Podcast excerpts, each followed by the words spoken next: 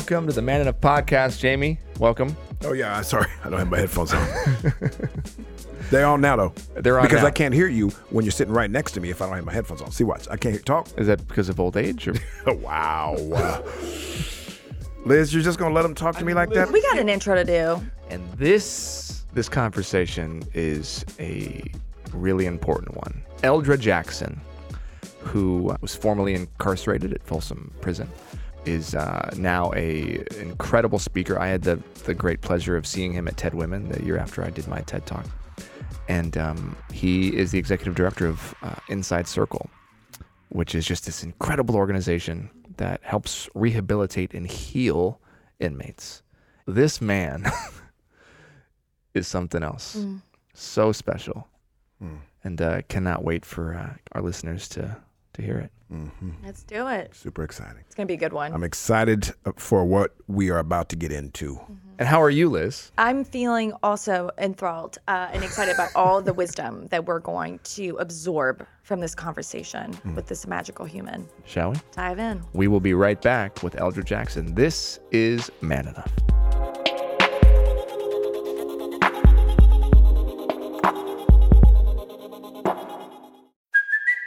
It's Kaley Cuoco for Priceline. Ready to go to your happy place for a happy price? Well, why didn't you say so? Just download the Priceline app right now and save up to 60% on hotels. So, whether it's Cousin Kevin's Kazoo concert in Kansas City, go Kevin, or Becky's Bachelorette Bash in Bermuda, you never have to miss a trip ever again. So, download the Priceline app today. Your savings are waiting. Go to your happy place for a happy price. Go to your happy price, Priceline. Hello, and welcome back to the Man Enough podcast. I'm Justin Baldoni I'm Liz Plank. And I'm Jamie Heath. and Eldra Jackson. Yes, sir. Hello, hello, hello. How I'm are you? so happy that you are here. I was so blessed to be able to meet you at TED Women when you gave your TED Talk. Yes, sir. I'll never forget giving you that hug outside and just knowing that uh, that I had to be in your life in some way. And I'm so grateful that you agreed to come and join us on the Man Enough podcast. Oh, it's an honor and a pleasure to be here with you all today on the Man Enough podcast. uh, if it's okay, Liz Plank has some things to say about you. I'm gonna your read- beautiful, beautiful bio. Uh, yes, all of these amazing accomplishments. So, Eldra, you are a writer, you're a sought after public speaker on the topics of at risk youth advocacy, effective criminal justice rehabilitation, and turning around toxic masculinity. You're the co executive director of Inside Circle, a healing community. There's an amazing movie about it. You should all go see. And organization that empowers impacted people to lead change from within mm. and provides opportunities for incarcerated and formerly incarcerated people to heal and serve themselves and others through human connection. Human connection. Who would have thought? Beautiful. Eldra beautiful Jackson. work that you do. Welcome to the show, my man. Mm-hmm. Well, once again, thank you for having me here today. So we start every interview with this question.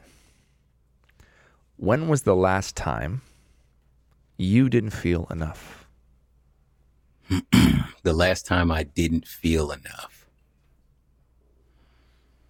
Hmm. What is today? Friday? The last time I didn't feel enough was Wednesday. Hmm. What mm-hmm. happened? Well, I, I live in Northern California, and I, I, I live in a town that is under evacuation warning for the Caldor fire. Hmm. And so when the when when the evacuation order came in, I immediately went into get it done mode. So feeling shut off. And and I got the opportunity. I was I was sitting in the doctor's office yesterday with my wife and she was expressing how overwhelming it was for her because this is the first time she's ever experienced something like this and I could see the the the fear in her in that moment and and uh how everything was weighing on her with us having to pack and move things to a safe location and her being up with alarms going off every hour to check and see if we had to evacuate and and I realized in that moment that when I went into just get it done mode, I shut my feelings off. And I shut off that connection to be open to uh, being aware of what was happening for the people around me, the people close to me. Hmm. It's so interesting how when we shut our feelings off, when we go into that fight or flight mode, that get it done mode, that protection mode, that rational part of our brain, we lose touch with not just other people, but ourselves. Mm-hmm. And vice mm-hmm. versa. We like, we got no idea what's happening, mm-hmm. like with your wife. And I just think that's so beautiful that you can reflect like that. You put it, you put it so wonderfully. And that's really at the core of the work that you do with the circle. And I want to really have you e- explain to our listeners who, who may not be familiar what is the circle and the mm-hmm. work that you do across not just prisons across America, but with men. That so mm. many men who are locked up are have been in fight or flight maybe their entire lives, right? That we see these men. Um, we, we we forget that most of the people who are incarcerated were victims at one point in their lives, right? And that's often what leads to that path in a society where we see prisons as like a, the way to rehabilitate broken men. Like it's literally like that, right? There are so many men who are who are locked up and we think in this law and order kind of society based on this ideal of masculinity that that's how we're going to fix men. But you have a very different approach and can you tell us about it? Uh, certainly. Uh, you you asked what what is it that we do in Circle? Uh, well, what we do in Circle, plainly, is uh, provide a space for individuals to uh, look at themselves, and and what I'm going to do here is uh, utilize one of the principles that we use in in Circle, and I'll speak from the I perspective. What I am able to do in Circle is look at the places in my life that don't work. And then begin to make a decision once I become aware about the things that don't work, figure out what, if anything, I'm willing to do about that moving forward. Cause I don't have to do anything. But for me, once I got to the place where I realized that there were things for me that weren't working, not only for me, but for uh, uh, folks in my life, then, you know, I, I was equipped with information and I felt a sense of responsibility to do something about that. And so what we do in Circle is, is, is, is challenge old thinking, challenge old ways of being in a container that's safe and in a healthy way, not in a, uh, a, a beat you down masochistic type of way, but in a healthy, supportive, holding and nurturing environment. That's what was offered to me. And, and that's what we continue to do with this work with Inside Circle. And, and you spoke about, uh, what we do with the criminal justice system, locking, you know, folks away. Over 80% of the people that we lock away will be returning to the community. Not everybody mm-hmm. goes away for life. Not everybody goes uh, to the death house.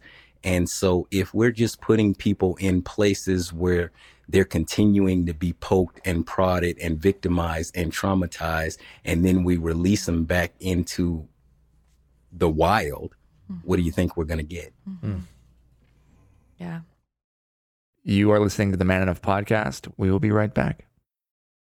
This episode is brought to you by Shopify. Whether you're selling a little or a lot, Shopify helps you do your thing, however you cha-ching. From the launch your online shop stage, all the way to the we just hit a million orders stage. No matter what stage you're in, Shopify's there to help you grow. Sign up for a $1 per month trial period at shopify.com slash special offer, all lowercase.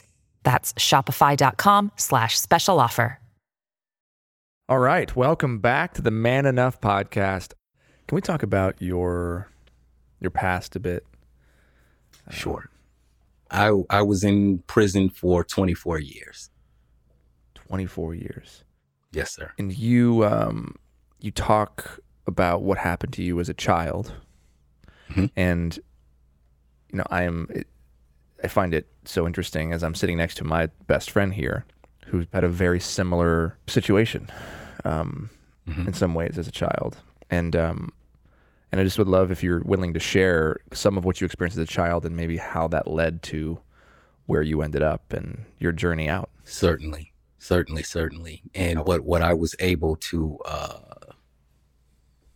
access and tap into and, and, and circle was was childhood trauma and that childhood trauma was was sexual in nature and what i recognize is that what i was doing was developing a relationship with what intimacy looks like i was developing a relationship with what sexuality meant i was developing a relationship with what contact with another human in that vein was or was not.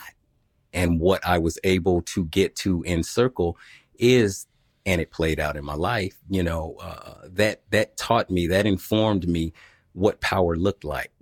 That, that informed me that, you know, I was not somebody who wanted to be a victim anymore in my life. And if there was a situation where there was a victim victimizer uh, dynamic, I was going to be the victimizer if there was going to be a dynamic where power was involved, I know what power looks like, and I'm going to be the one wielding the power.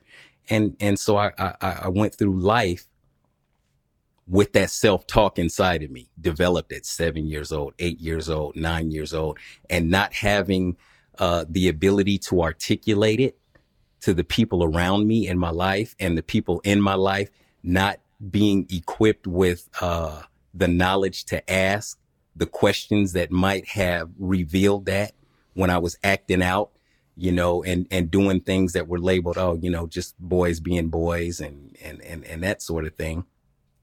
You know, who's to say what may have come from that, but it didn't. It played out the way that it did. And, uh, I wound up making some choices and decisions as a teenager that, uh, ultimately led to me serving life in prison based on you know, the information that I took in and the decisions that I made at, you know, a, a, a very young age. You know, that seven year old boy, that eight year old boy, that nine year old boy was driving the bus for me when I was 14, when I was 19, when I was 29, when situations cropped up that would trigger that power dynamic in my mind that would trigger that, you know, uh, defense mechanism in my mind. Yeah, not me. It's going to be you somebody's gonna get crushed today, and it's not gonna be me. Man, uh, I got so much. You, I believe, demonstrate transformation. You demonstrate accountability. Everything I've seen that you have done from the beginning to the end is accountability. Um, I haven't seen you deflect. You own your choices. You own your growth. Um, well, actually, I don't even want to say you own your growth. You give your growth to other things like circle, um, and like self reflection and um, giving it to a higher power and things. So um, I'm really proud to see a man do that, and it's and it's uh, healing for me to hear because I do have some similar experience to your life. Also, was molested from the time I was seven to about 17, and and that effect I didn't realize till I was older, and as I got older, I started making choices. Now, I didn't end up in prison. I didn't do something in the same way that you did, but um, I equally hurt people um, in my choices, being unfaithful to women, um, destroying marriages, destroying other people, infiltrating other marriages. So I had my own prison, uh, my prison of self, um, isolated from family and friends and my place in the world, right? So, um, how do you get out of that? There's a lot of men in the world that have similar experiences. Maybe didn't spend time in prison, didn't spend time isolated from the world, but they've done something or mm-hmm. experienced mm-hmm. pain. Um, mm-hmm. And how do we get out of that? And I talk about this all the time and what you're doing and what I'm so, so thrilled to hear. And also excited for people to hear your story because there are boys out there now that are in it and you're giving them permission to be vulnerable and also still be a man. Because when I look at you right now, I see a strong ass man what you do, I want my son to watch. And it makes me emotional also because um, this this this hurts all people in the world. Everybody harms people. Mm-hmm. But in our country, um, black people who harm people are forever seen as perpetrators, are forever seen as uh, uh, ones that only um, um bring destruction. Uh, we are able to forgive other people a bit more. So when I see someone like you own it, uh, it really, really is ins- inspirational. Makes me proud and, and happy to, to know you. So let me ask you a question with what I'm feeling. Tell me why, outside of your own growth and your own uh, elevation of spirit, why you think your story is so important to be shared with the world. Why is it important um, for Circle, for men to come in this um, and find their accountability? you you use the word important and and and and my ego shirks away from that and what i would say is it is a tool that serves a purpose to support others in understanding and realizing that they are not the only ones. Mm-hmm. That they don't have to do this alone. And if me speaking about what happened to me and you speaking about what happened to you gives someone else the courage to speak out about what they're going through. Hopefully they can get the support that they need to begin the road to healing sooner than I did because I didn't start my healing until I was serving a life sentence in California. Hopefully a seven year old boy can start healing, you know, in the bosom of his household with people who love him and people who uh, uh, uh, care about him while he's in the community and he can go on and, and, and find a cure for cancer or she or whoever. I wonder if we can talk a little bit about brotherhood and, and just relationships between men. Um, one of the things about the prison industrial complex is there are many things that are, that are wrong with it. Uh, but it's extremely unproductive, right? The goal, the intended goal, you know, for the people who believe in the system is that we are going to reform men, we're going to fix men or fix people. And obviously, most of the people who end up being incarcerated are black men, black and brown men, uh, because of institutionalized racism. But the prison paradox, which is a real term that was coined by uh, Don Stemen, is that actually putting more people in jail does not reduce crime. It is we, we are putting more and more people in jail. Has crime gone down? No. And actually, what happens is the reverse. So the more you incarcerate uh, inside a community, uh, the more crime actually increases because you're breaking those social ties. You're breaking that community, right? And social ties, brotherhood, relationships, friendships, love, connection, those are the things that actually protect us as humans. And so I'm wondering, you know, what could be the alternative to the system that we have now for men to be uh, loved and and connected with each other, and for, and for men to do better as a whole than what we have right now. The the alternative from my perspective is uh, uh, the capacity for inside circle to be available or something like it to anybody who has done something that our society has deemed is uh, uh, antisocial. And so if you, if, if you have these colonies, uh, these penal colonies where we're sending folks off to, we transform them from places of uh, uh, uh, uh, punishment and isolation into houses of healing, houses of support. So from day one, we have diagnostics going on, and and, and an individual is being interviewed and uh, uh, sat down, and we're figuring out what the triggers are. Where does this come from? Because this stuff doesn't just appear out of nowhere the action and the rationale. It takes something for me to uh, be able to hit somebody in the head with a claw hammer and laugh. I wasn't born like that. So, mm-hmm. what is it along the way that happened that triggered me to be able to get to that place? There was a break somewhere. So, if we're diagnosing folks and if we're sitting with folks and turning prisons into trauma centers, then from day one, what we're doing is providing a space for folks to begin to be able to heal. And then we build out a program of, of not just healing, but reintegration. And we're preparing them to then reintegrate back into society. Because when I left, I was gone for 24 years. Hell, uh, cell phone was a backpack. a great big Motorola battery pack. And, That's and right. when I came home, everybody had a computer in their pocket. So it's about healing as well as planning for reintegration back into uh, the, the, the community because that's a huge return on investment for everyone. That's right. That was an interesting visual um, when you said that prisons should be trauma centers. And I just thought of the ER, right?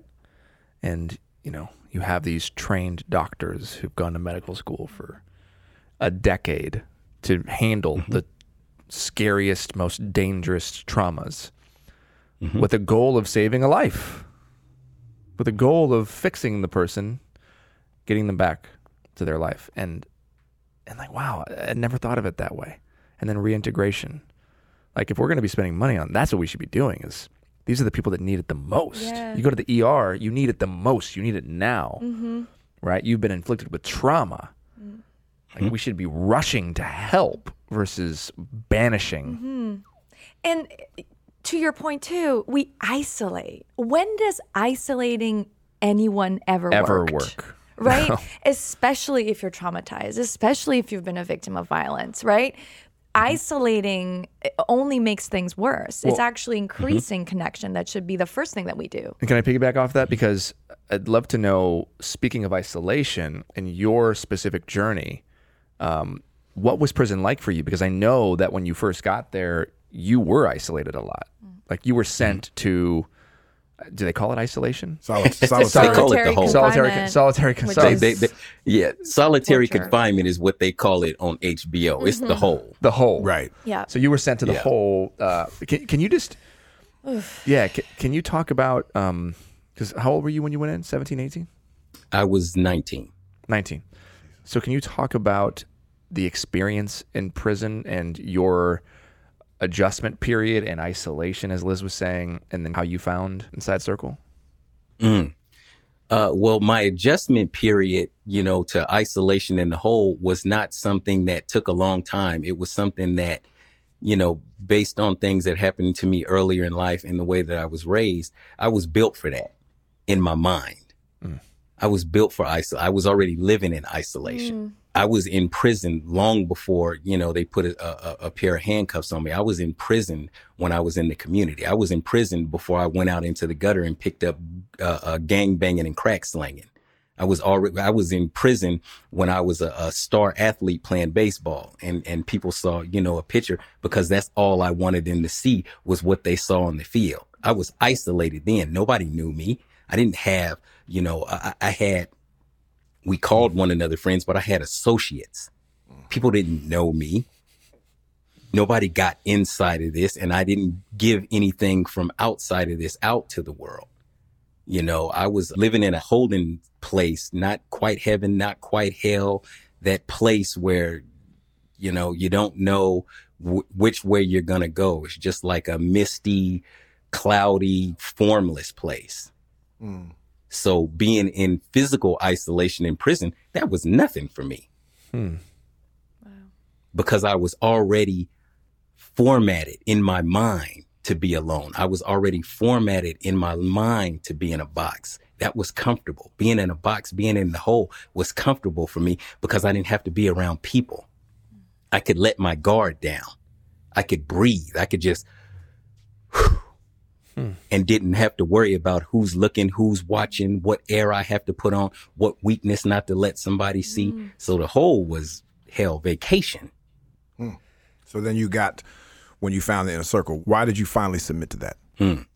Well, while I was in the hole for the last time, they, they have a classification system and everybody in the hole is a certain designation. And by this time I had been to the hole so many times and, and for the, you know, episode that I was in, they were like, okay, you're standalone, walk alone. And, and what standalone walk alone is, is, uh, you live in a cell by yourself and you go out to the yard by yourself. Everywhere you go, you're, you know, you got shackles on your feet and you got belly chains a- around your waist and uh I'm looking at, you know, Charles Manson and Sirhan Sirhan, and they're able to go out and about with other folks. And in my mind, these cats are monsters. In my mind, you know, these this is this is Satan and and Satan's right hand man Good Lord. as far as I'm concerned. Mm-hmm. But I hit, you know, what I call my rock bottom in the hole at that time, understanding that I was in the place that I was in because of what I was doing. All of a sudden, you know, it's not these external forces. It's not that Pookie snitched on me. It's not that this cat disrespected me and he had to be disciplined. And so that opened up a crack for me to be available for something like Inside Circle to come along once I was released from the hole. And how how did uh? So first of all, how long were you in the hole? That time I was in the hole for 18 months. Oh my God. Jesus. And is it? And I'm sorry if it's an ignorant question, but is it at all like you see in the movies or TV? Is it literally just a hole and they just bring you food and slide under the door? Is there any human interaction? what is that? What is that like?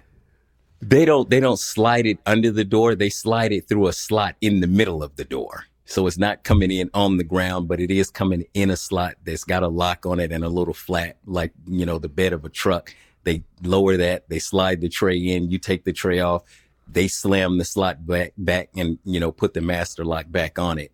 Uh, the human interaction is, you know, with the guards, you know, coming to your door, telling you to cuff up. So you turn around, uh, put your wrists together, stick them, you know, behind your back through the, uh, uh, the same slot that your food comes in. They escort you, you know, to whatever appointments you have. If you're going to see the doctor, dentist, uh, going out to the yard and, and, and that's it. Come get you every couple of days, put you in a shower that's got a cage on it and, and, and you got five minutes. The water's controlled by somebody in the gun tower. When they push that button, the five minute timer starts. When that five minutes is over, the water goes off. You better have soaped up and rinsed off because it's, it's over. Tell me, We don't even treat animals like this. Uh, mm-hmm. um, oh man, That's right. Um, thank you for sharing that with us. So you've done these things that got you there. Then you continued doing sir. things while you were there. Yes, sir. Then you started to find yourself. What was sir. it that uh, uh, that they were able to see in you that allowed them to release you? what they saw in me, I'm assuming, you know, speaking for them, was uh, my ability to look at who I was. And when I say who I was, not who I was when I was sitting in front of them in, in that boardroom, but, but who that person was that was able to rationalize doing the things that I was doing in the community and how I got to that point. Being able to sit down and talk to them and, and, and reconstruct moment by moment, point by point, my entire life and, and where the, the, the, the, the events happen for my decision making process mm-hmm. and who that person was that was basically a monster. You know, I had to be able to articulate to those folks my understanding of who I was, how I got there, what I had done to uh, address that, and what my plans were to make certain I was not going to backslide into that if I was released back into the community. So what you said was, oh, okay, because I'm not as much interested in how they saw you, right? Because uh, y- your liberation and your freedom and y- your your spirit is not at, at the uh, is not for, in my opinion, for someone else to determine. Um, even though I understand that's what they use in order to consider it. More interested in the fact that you yourself was transformed. So what I hear is that once you found community, once you were able to really show the inside of who you were, where you guarded so much of your life. Uh, once you had touch, feelings, friendship, um, vulnerability, that's when you started to find yourself. That's when your spirit was transformed. without a doubt. And, and and that shows that you know that shows through because you go before I had to go before what they call uh the BPH border parole hearing, and it is a uh, uh a, a panel of of governor government appointees. They're appointed by the governor. Most of them are you know former wardens, chiefs of police, sheriffs, things like that, and and you sit with those folks for hours mm-hmm. and go over your entire life and and these are the folks that are making the determination about yay or nay on whether somebody who has life with the possibility of parole will be released back into the community. Mm-hmm. So you better be pretty damn clear about who you are and why we're having this meeting here today. And a piece of that, you know, you mentioned community uh, uh, and, and and and kinship and spirit. They need to see that. They need to feel that. Well, what I think is powerful about that is that for people who are not in your situation, but in their daily lives, um, men who are just walking, your everyday guy, um, who is in some turmoil, really the way that they we find ourselves is through community, through being open, vulnerable, having real conversations, having friendship, uh, being held accountable by other people, other friends that really tell us who we are, not us just living in our own mind. And so that leads me to a question for you. So now you're married. How long you been married? Seven years. We've been married seven years. We've been together 15 years. My man. Tell me what you do, uh, something tangible in your life now, in your marriage, how you treat her, um, that uh, you feel um, not just for your wife, but is healthy and contributes to the betterment of humanity. Something tangible that I do is every day take stock in what my impact is. And not just in what my impact is, but what my impact, what impact I want to have. And that's something that I do every day because what I did yesterday is history. It's not real. It doesn't exist. What I may do tomorrow is not real. It doesn't exist. But what am I doing today? What is my intention right now? And I seek to more often than not move from that place. Hmm. So in simpler terms, I, I, I, I try to think about other people before I think about myself because Mm, I I know that. how to be selfish. I know how to do that. I don't have to think about that. I got to think about thinking about other people. That's work for me. I love that. There, there's a there's a, something that I, I'm told in my faith. I'm a Baha'i, and there's a man by the name of Abdul Baha who tells us uh, when you are in such grief, when you are so low that you can't find your way out of it, to immediately go and be of service to another, and then you will find that your pain dissipates. It's in the act of love towards humanity, towards the world, not really yourself. We got. I feel like we got this whole thing backwards. Everyone's always about like, well, how do I make myself better? Make time for me. Yes, that's needed. But really, when you serve others, when you're selfless, uh, when you you go uh, um, give yourself, because that's how really to be of service, you have to give yourself. And when you start doing that, that's when you start finding find healing. Um, so I, I I love that that was one of your answers, brother. I'm wondering if we can go back to Inside Circle and really, uh, for, for for people who are listening, you know, you've, I think, broken through some of the toughest uh, men uh, probably in the world. Uh, and, and again, just gleaning that from the documentary about about your work. I mean, those are some really really tough conversations with people mm-hmm. who have been through a lot of trauma, who are very armored. There's like many levels of armor that you have to mm-hmm. break through. So, for people who are listening who want to do that with the men in their lives, or men who are listening who mm-hmm. want to do that with themselves and their family or their community, how what does that look like? What are the questions that they can start asking other men, or that they can start asking themselves to do mm. that work? Two two questions to ask folks. Uh, what are you afraid of? And what's at risk? Hmm. What what what is the risk for you not opening up? What is the risk of you not doing this work? What do you lose hmm. if you do this? And you put the ball in their court because it's not something that I can do. I can't convince someone to do this. That's not what this work is. It's not trying to make somebody do anything because mm. what we're doing there is is is is traumatizing somebody all over again and mm. giving them the idea that they are not good enough, giving them the idea that they are wrong or they should be doing something that they're not doing. And I'm putting my bullshit onto them. Mm. So that's not what this work is about. It's about asking an individual questions and supporting them in mm. finding what works for them. Yeah. Uh, can I ask you a follow up, Eldra? When you ask, because I've had this happen where you ask a man what he's afraid of and he says nothing. what do you what do you say then? Well, the, the next thing that I would ask is, okay, if, if they're not afraid of anything, what keeps you from being the best you that you can be? That's a good way to get into it. Are you showing up as your best person? Hmm. It's always inward reflection. Yeah. Keep sending them back into themselves. Into- That's right. Okay, if I'm not afraid of anything, okay, now I got to start thinking about am I showing up in my best?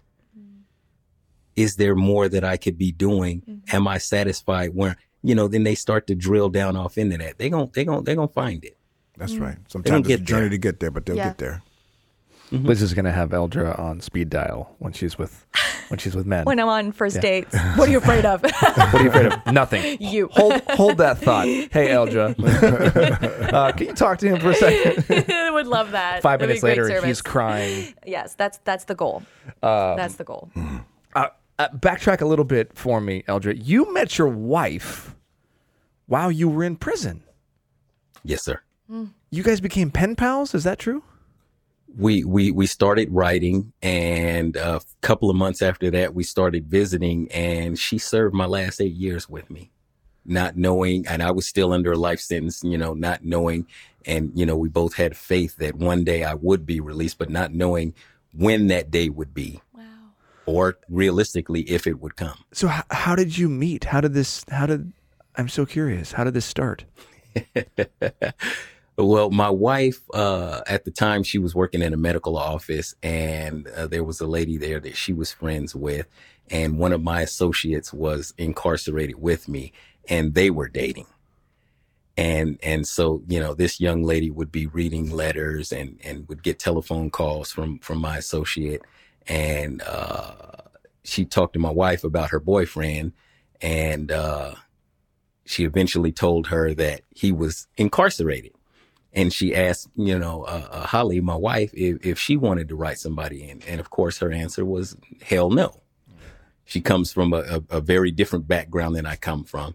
She got a, uh, a a message, you know, from her her higher power, God, that told her that that was an opportunity for her to be of service and uh, uh, minister to someone and and help them, you know, change their life. So that's what she went into it for. That's where the pen pal relationship started. What I, what I love about that, w- uh, do you mind sharing your wife's name? Holly. Holly. What I love about Holly already is um, a lot of people think that sh- that uh, someone sitting there is unredeemable, Mhm. uh, does not see their humanity. Holly was.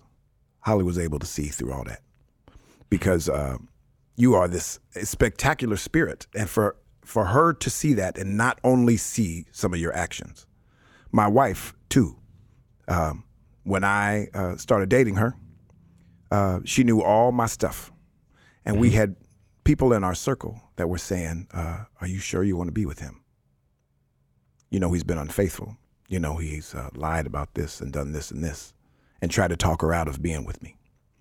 Um, but she was still able to see my spirit.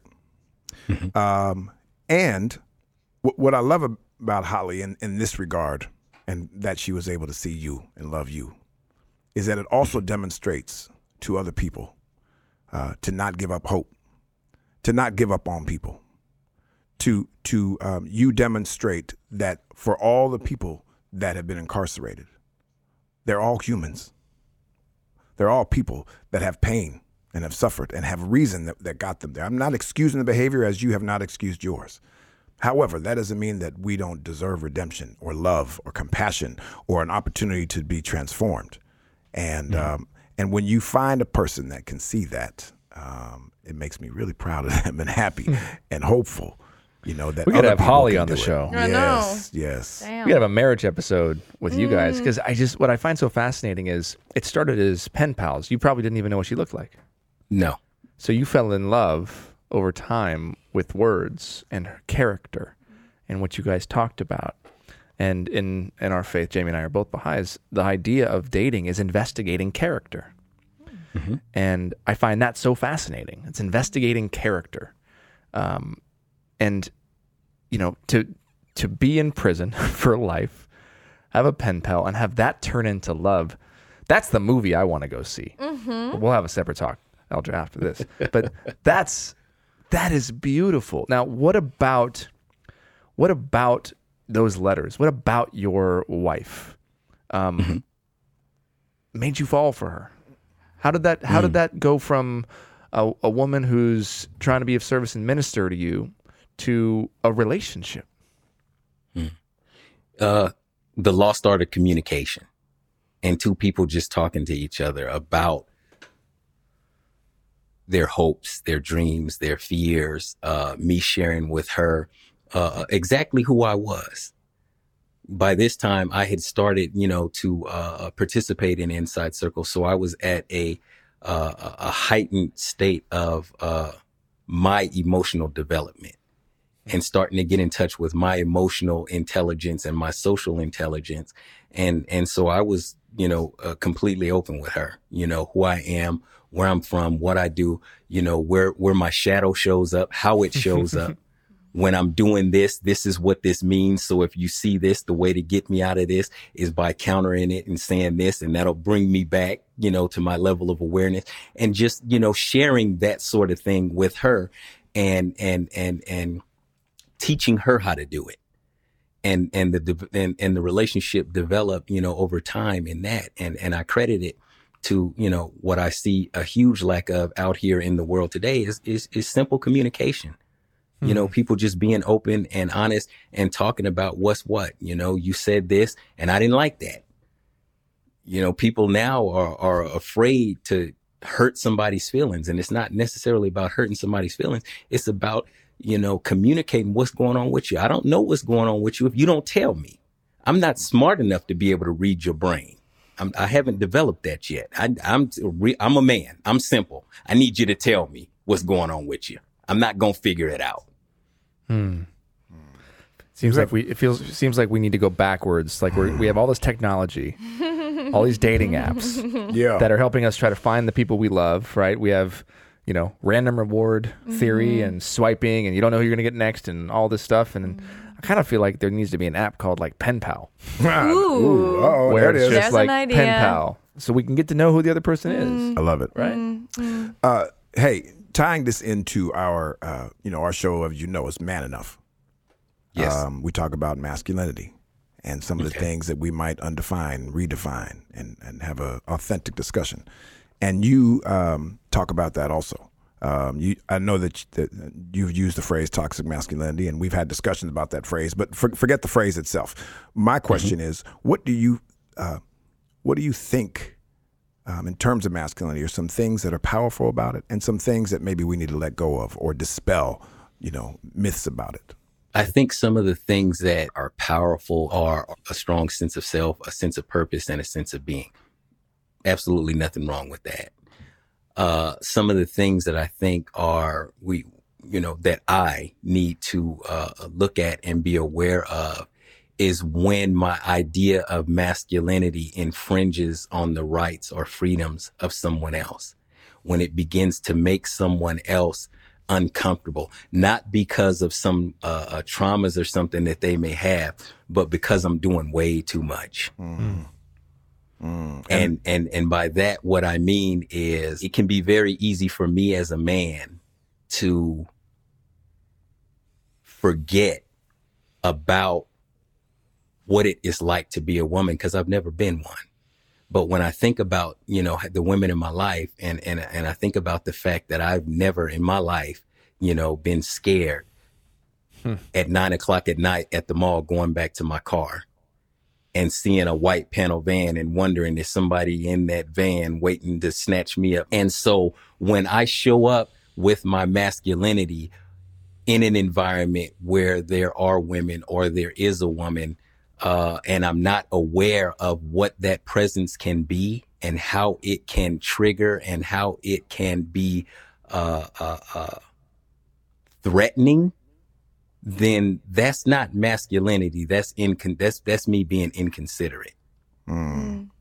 And let me ask you uh, uh, one more question. Can I piggyback back off of Oh, your I'm question, sorry. Yes, please, actually? Because it's a really good question. And I'm curious, you know, in this work, a lot of your work is helping men redefine uh, manhood and redefine how they view men and, and their masculinity. But a lot, is some of it also how they view women and changing the way that they view women? And Mm.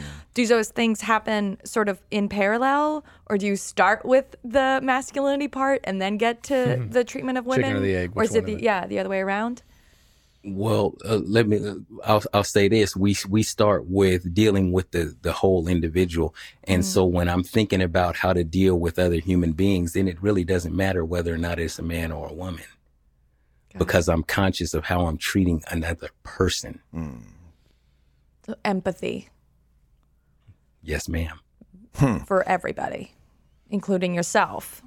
Which this this is human work. Yes. You know, this is that hmm. documentary was filmed in prison. It just happened to be filmed in prison. It happened hmm. to have a lot of folks who were serving time in it. That's not prison work. That's not men's work. This is human work. This is something that every human being on the face of the planet can benefit from. This is why we have expanded to doing this and it's all inclusive now. We don't just sit with men. We sit with anybody who's willing to look at where they're screwed up.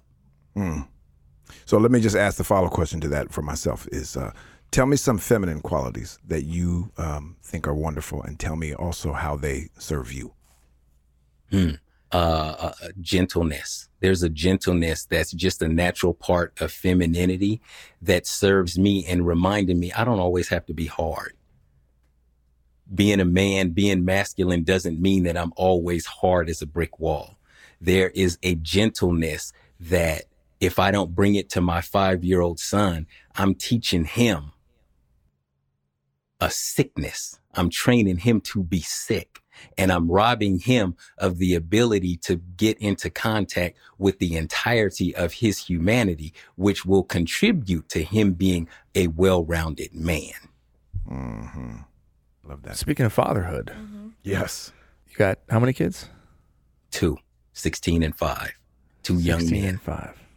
Two young men.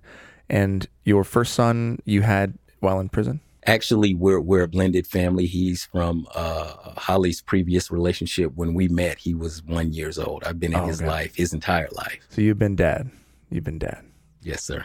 um, you're very open about the importance of expressing emotion and being vulnerable in front of your children, uh, which is something that I resonate with so much, something I'm practicing. Um, can you talk about that a little bit? Certainly, it is something that I didn't see growing up uh, in my household, not from any, uh, not from my dad, and not from the typical man or, or what you should aspire to be.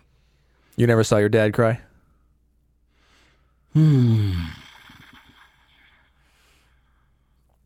I never saw him cry. I heard him cry once when his mother died, and he was in another room. I didn't see it. Same. Yeah. That's what happened. And Lil, we had Lil Rel on the show. It's the mm-hmm. exact same story. Same story. Hmm. Hmm. You heard him cry. I, I heard him cry. And and not for I didn't hear it for a long time and it was muffled, but I can remember it because it it mm-hmm. stands out. You know, my dad was a drill sergeant, you know, military man, paratrooper, all of that. So hmm. I can remember the time I heard him cry as a child. Wow. And now you are you're a dad, and you're doing something different. I'm, doing? I'm, I'm doing something different. I said it earlier. There, there's an aspect that I missed growing up, and and that was uh, emotional intelligence. I didn't have emotional intelligence growing up, and and I want to make certain that I do my part to equip, you know, the, the the young men and the people in my life with emotional intelligence, so they get to feel you know, and, and when they're feeling, when they're in their emotions and something's going on, you know, I sit down with them and ask, okay, you, you feeling something and where's that come from? What do you want to do with that? Uh, I'm not going to try and stop you from throwing uh, uh, the, the five year old. I don't stop him from throwing tantrums and all of that. I make certain he's in a safe place. He's not going to hurt himself. And I let him know I'm going to be over here when you get done. You're ready to talk to me. and then he'll come when he's ready to talk. I don't try to force it on him or make him stop. You know, shut up, stop crying. You holler at me when you get done, and and we'll figure it out together. Mm-hmm. And when you are feeling a lot, when mm-hmm. you are emotional, when you are mm-hmm. vulnerable, um, you've talked about showing that to your kids. They get to see that. They get to see what it looks like. In in my opinion, if they don't, if I don't model for them what that looks like, then they don't know how hmm. to do it. They don't have the mm. permission to do it. My my children look to me for permission to do things. Yeah. So if there's something that that I've taken off the table or it doesn't exist, as far as they're concerned, it doesn't exist. So when it pops up in their world, they're ill-equipped with how to handle that, with how to deal with that. Hmm. That's when bad things happen. When we send our kids out into the world and they're ill-equipped to deal with what's out there because just because I have not equipped them to deal with what's out there doesn't mean that those things are going to go away. And what's really worrying is, uh, you know, from the data, when a father is incarcerated, uh, obviously it impacts their entire family, but it really impacts boys differently. And what they're finding is that there's not a cognitive delay, there's an emotional delay. So where we see mm-hmm. really the effect happening is with what you're talking about, you know, whatever you want to call it, emotional capability, right? And emotional intelligence. So how can we make sure that boys develop that? Hmm. it's for me I, I think that it, it it starts in the house it starts from birth and and and and continues in school it takes a village you know to raise you know children we start to get rid of those old concepts about boys don't cry and telling boys to suck it up you know we stop telling boys oh that's just a a, a, a little owie you know don't be a punk you know, uh, uh, get up, get back in the game. You're not hurt. That you know, giving them those sorts of messages. And you know, what is it? Uh, uh, little boys are snips and snails and puppy dog tails, and and little girls are sugar and spice and everything nice. What we're doing is giving messages about masculine and feminine roles and what those energies look like. And then if I'm not conforming to those roles, something must be wrong with me Yeah. And then you, you, you you're contributing to all of these things around you know identity issues and and whatnot. So we, Yeah. we're we're we're doing you know ourselves as a society a disservice when we don't support uh, emotional intelligence in our young males in the same fashion that we do with our young females. Yeah, Yeah. I know from being a, a father how important it is to demonstrate um, in daily action how I feel about women. Mm-hmm. Um, to not just notice a woman and say, "Oh, isn't she pretty?" Mm-hmm. or "Isn't she this?" or "Isn't she that?" That mm. um, that I daily, I'm always thinking about this with my sons. And in mm-hmm. fact, if you were to ask my son, my 18 year old son, what is one way that you can break your son, your father's heart? he will undoubtedly say, hurt a woman, not champion a woman. That's the one thing that breaks my heart. Mm. But I do that also by every time we watch something on television, pointing out how brilliant this person is, making sure he reads a book from this woman, making sure that art or whatever it may be, that he is reminded all the time because the world is not telling him mm-hmm. Mm-hmm. all the time mm-hmm. that women are nothing other than this. So if he sees me do it, and the research I have done, that boys that come from families, from men who tell them this and model that, those boys then carry that as well. They'll they'll make mistakes, but they champion women much more than uh, than your other person. Let me ask you quickly about uh, you talk about uh, that you feel you owe the world, uh, you have an obligation um, to give back to the world in some way um, because of the destruction, damage that you have caused it. What does that look like? What does that mean? uh, well, for me, it goes back to impact and it goes back to how I show up because, you know, I've, I've done some things in my past and hurt, you know, a lot of people in, in some very foul ways. And it can't go back in history. Nobody wants to hear me say I'm sorry. You know, those, those folks probably, you know, never want to see my face on this planet again. And, and, and what I owe them is that I live my life in a way to make certain that nobody ever suffers by my hand in the way that they did. Mm, That's the least I can do for them. Mm. That's the very least that I can do for them. And then along the way, if I can affect others, you know, through this work and they don't bring harm to somebody in the world, then mm. I'm paying that forward. My man. Mm, I love that. That's beautiful. You know, I've been saying for years when I became a parent that my actions today are their memories tomorrow. But what I'm going to change that to, what I realized as you were talking is no, no, no. My actions today are their actions tomorrow. And uh, I love that you are so damn self aware.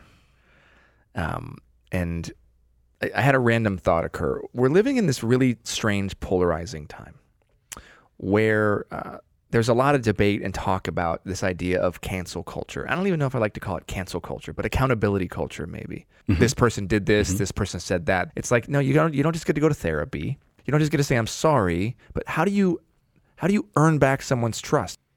What does that process of redemption and healing and restitution look like? Mm-hmm.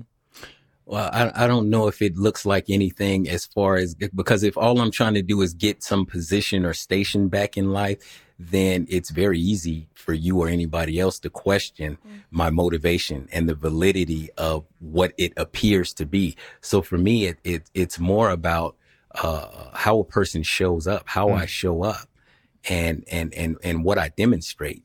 You know, uh, I don't think that it's fair that anybody be uh, judged and or damned for the worst day in their life. Because if that was the case, I wouldn't be here sitting here talking to you all. So should there be a path to redemption? Is there a path to, to, to redemption? Most certainly. And, and I think that it is about number one, taking me taking accountability and, and me being, you know, responsible for my actions and then being open and transparent. About the path that I'm taking moving forward. I, there's Yeah. got to be transparency in order for there to be a space. You you said for somebody to earn trust back. That's not a given. Mm-hmm. That trust is going to be earned. Yeah, mm-hmm. if- if if I break a confidence with you, if I break your trust, you don't owe me that back. You don't have mm. to give me that back. So in order for me to even get into position where that might be a possibility, I got to be open, I got to be honest, and I got to be transparent and demonstrate to you my willingness and my desire to potentially be considered by you Mm. That's to earn that trust. Yes, There you sir. go. Exactly right. I don't I'm not owed anything. Yeah. And as soon as I start thinking like that, then that's how those things happen where we have cancel culture, where I'm, I'm, I, I, my privilege is taken over, my, my, my ego and all of these other things have taken over. And, and I start to forget mm. that I'm a part of the whole. And I start to think that I'm above everyone else and I'm separate and I'm apart. And then I start not having a, a compassion and understanding for my fellow human being. Hmm. So I got to learn how to be a human being all over again and demonstrate that to my fellow human beings. And there's no time. That just takes the time. that there's no takes. time limit on that. You, I don't get to tell somebody, okay, it's been long enough. Get over this hurt. Get over this pain. I don't get to do that, My and I don't even get to start to, uh, uh, uh, uh, uh, you know, uh, engage anybody in a conversation like that. I don't have that right. Mm. I love how accountable you are. That is what is most Yeah. uh, moves me the most, brother. You don't deflect nothing. Yeah. Um, I hope more of us can get there. Yeah. You're impacting the world in such a beautiful way. You are changing the world, my friend, and uh, just so grateful for you. So, can we jump in? Are you cool with some rapid fire questions? I will try to have some rapid fire answers. Welcome to this week's Man Enough podcast rapid fire questions. How can we encourage men to seek restitution for their actions, to seek redemption for actions that have hurt other people? Hmm. Ask them to feel hmm. into a world that they would want for their children. Hmm. Beautiful. What What do other people value that you do not value? Social media.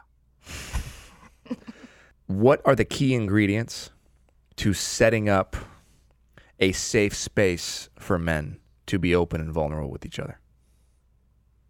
Trust and modeling what it looks like to be open and vulnerable. Hmm. What can men do to create safe spaces for women? Empathy and listening. Mm-hmm. Eldra, you got a time machine, and you get a chance to go back and be there with that seven-year-old version of yourself. Mm-hmm. Mm-hmm. And I know you've already done this, but maybe you can tell us what do you say to him? It's not your fault. You don't have anything to be ashamed of. You are on a time machine that takes you to the future.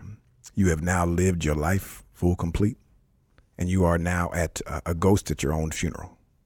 And there are those around uh, to share their thoughts about your life. What do you hope that you might hear them say? He cared.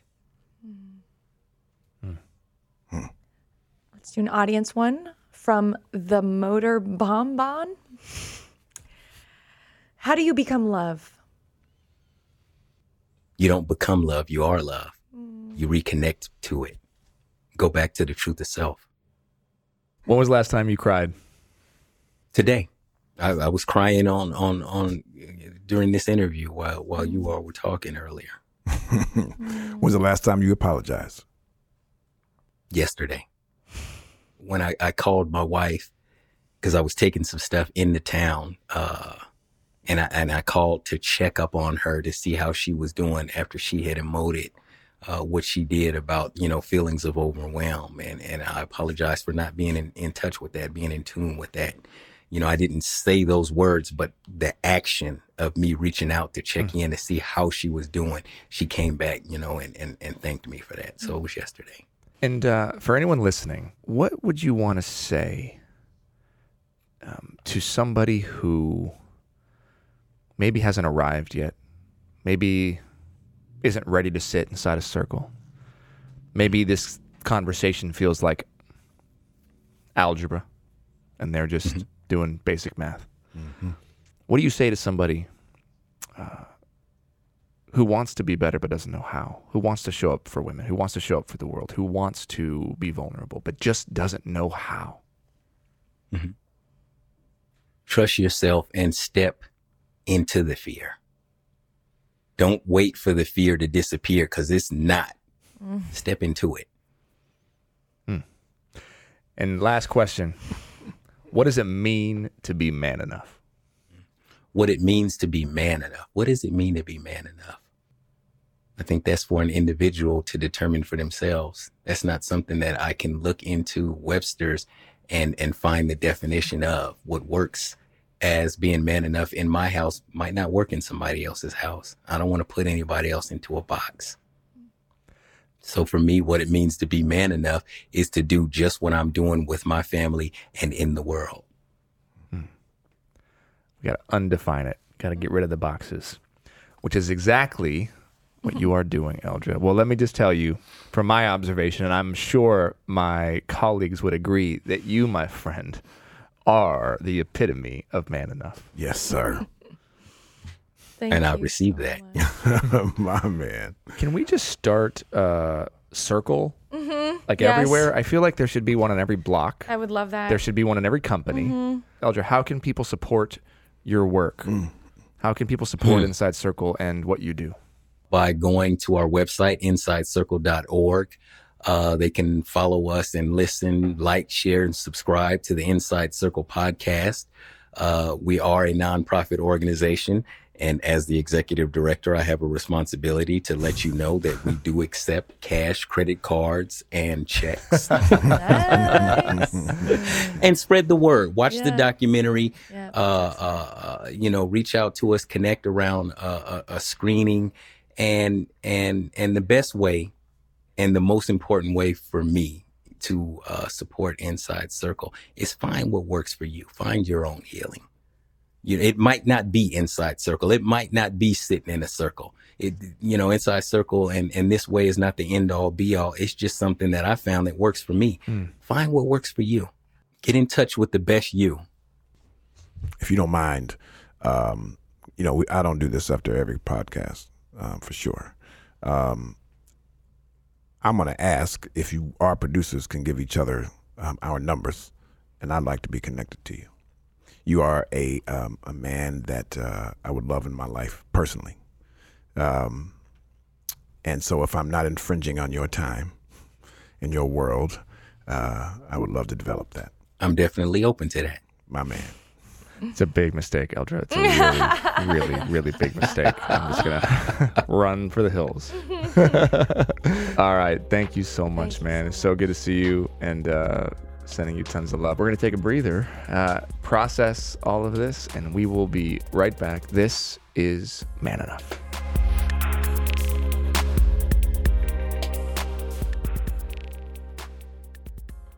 Hello and welcome back to the Man Enough podcast. And whew, wow, That was amazing.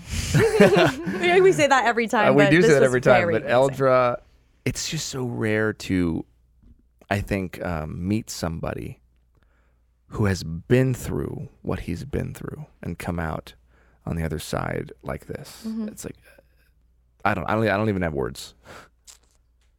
I don't have words. Just him, his accountability, Yeah. his explanation of it. yeah. I wanted to ask him where he, where he really learned that, Yeah. because that is so powerful. I think out of everything that's been said, if they uh, listeners walk away, if we walk away with that, and I relate because the people that have uh, forgiven me in my life are the ones that I have not asked to forgive me. Mm. That I just try to show uh, with transparency Mm. um, what I'm doing, how I'm living, so that maybe they don't feel that my um, destruction was completely in vain. Mm-hmm. Um, you know, and and when he spoke of that, I was like, yeah, man, there's so many men. There was so many of us are just like afraid, like it shows weakness to say that I was wrong. Mm-hmm. Yeah. Oftentimes we're like, oh, uh, you know, sorry, but or I'm really sorry I did that to you, Liz, but you know, I was distracted with such and such, rather than Or you I'm know what? sorry that made you feel that way. Yes. well, that, that's an obvious one, but off, Yeah. but oftentimes it's like, I'm really sorry that I interrupted you, Liz, but I really wanted to get to the if question. there's a but in your apology, or yeah, any explanation, you're e- never even a reasonable for the person, explanation. yeah. Like, why not just be like, Just, mm. I'm really sorry I did that. Yes. Mm-hmm. I'm really sorry I hurt you. I'm sorry I walked through the. I just did this. Period. period. And then you can explain how that happened Sure. through how Mm-hmm. you move now, how you're moving. What what was that like for you, Liz, listening to him? Um, As Liz Plank, as a woman, um, as a researcher, uh, he's. I mean, he's somebody that I could have seen in the pages of your book. Like you would have gone to him, and I could have seen you read a whole chapter about. Mm-hmm. Well, I did interview Sammy Rangel, who was also in a solitary confinement in a triple max prison for 18 years. Similar tragic history of sexual assault as a child. Uh, grew up, you know, with violence and gangs and, and whatnot. And so there were a lot of, um, there's a lot of not resemblances, but but but common, you know, points there, and and the same ones that you felt, Jamie, during the interview. That you know, a lot of the men who end up doing bad things bad things were done to them. Um, and I loved his answer about cancel culture. I feel like that's the best answer I've, I've ever received, which was like, it's not about getting your job back. Yeah. If that's why you're doing it, you're not doing it, right? For the right reasons. And focus on the impact, right? Amends are all about, uh, you know, making amends. And it's not about earning forgiveness. People, women don't owe you shit. People don't owe you shit. That is like to me the mantra for my life. When I start getting annoying in my life, I say like, the universe doesn't owe you shit. Hmm. You you're not owed a peaceful night of rest. You're not owed a conflict-free life. You're not owed like a flight that has no delays. Like you're not no one owes you anything. And that's when I'm the happiest. When when I don't hmm. feel that. And so I love that he said that. I love that he hmm. said that. Yeah. you know one of the most one of the things that hit me uh, the hardest was when he talked about trauma centers and i just i just saw the er and i've been to the er quite a few times but i just saw the er and and generally just how much care and attention is given to somebody. Um, and i just i just wonder i just i see this seven year old boy going through that. I see jamie going through what he went through. And they're scared children who have been traumatized and hurt by other people and hurt people hurt people. And what if we could heal people? He's even said healed people heal people. And i just wonder if we could make our prison system less about punitive you know um, how do we isolate and and take them away so they're these bad people are not dangerous and just you know and, and make it more about healing. I just wonder if if our world would look so different Sure. i don't know Oh, I love that he f- has found himself yeah um, reminded of who is, you know, um, his nobility. Mm-hmm. Yeah. We're all created noble, Yeah. and that that he has found that. It's really beautiful and really wonderful. Uh, I would highly encourage, we don't normally say this or do this, but I would highly encourage you to consider supporting Inside Circle. Um, they're doing beautiful work. He's their first like full time executive director. Wow. It's really, really sweet. And um, when a nonprofit can take can take somebody that um, went through the program and promote them to the top of the program, that's how you know they're doing the real work. And uh, so I just want to say kudos, uh, kudos to Inside Circle. Check them out, support their work, Yeah. and um, thank you so much for listening to the Man Enough podcast. If you like these conversations and you want to come back and hang out with us, uh, check us out wherever you get your podcasts. You can go to manenough.com slash podcast. And we'll see you next week. I'm Justin Baldoni. I'm Liz Plank. And I'm Jamie Heath. Did you forget your name for a minute? So, yeah, I forgot where I was. It's okay. He's forgotten his name plenty of times. And this is Man Enough. Thank you for listening to the Man Enough podcast, produced by Wayfarer Studios and presented by Procter & Gamble in partnership with Cadence 13 and Audacy Company. Hosted by Justin Baldoni, Liz Plank, and me, Jamie Heath. If you like what you heard, please follow us and tune in weekly as we undefine masculinity and learn in real time. Justin Baldoni, Jamie Heath, and Tara Malhotra Feinberg from Wayfarer Studios, Mark Pritchard and Kerry Rathode from Procter & Gamble, and Chris Corcoran from Cadence 13 are our executive producers. Kahea Kiwaha is our producer. Brandy Cole is head of marketing. Susie Landers O'Connell is our assistant editor. And Josh Snyder is our lead editor. Thanks for listening.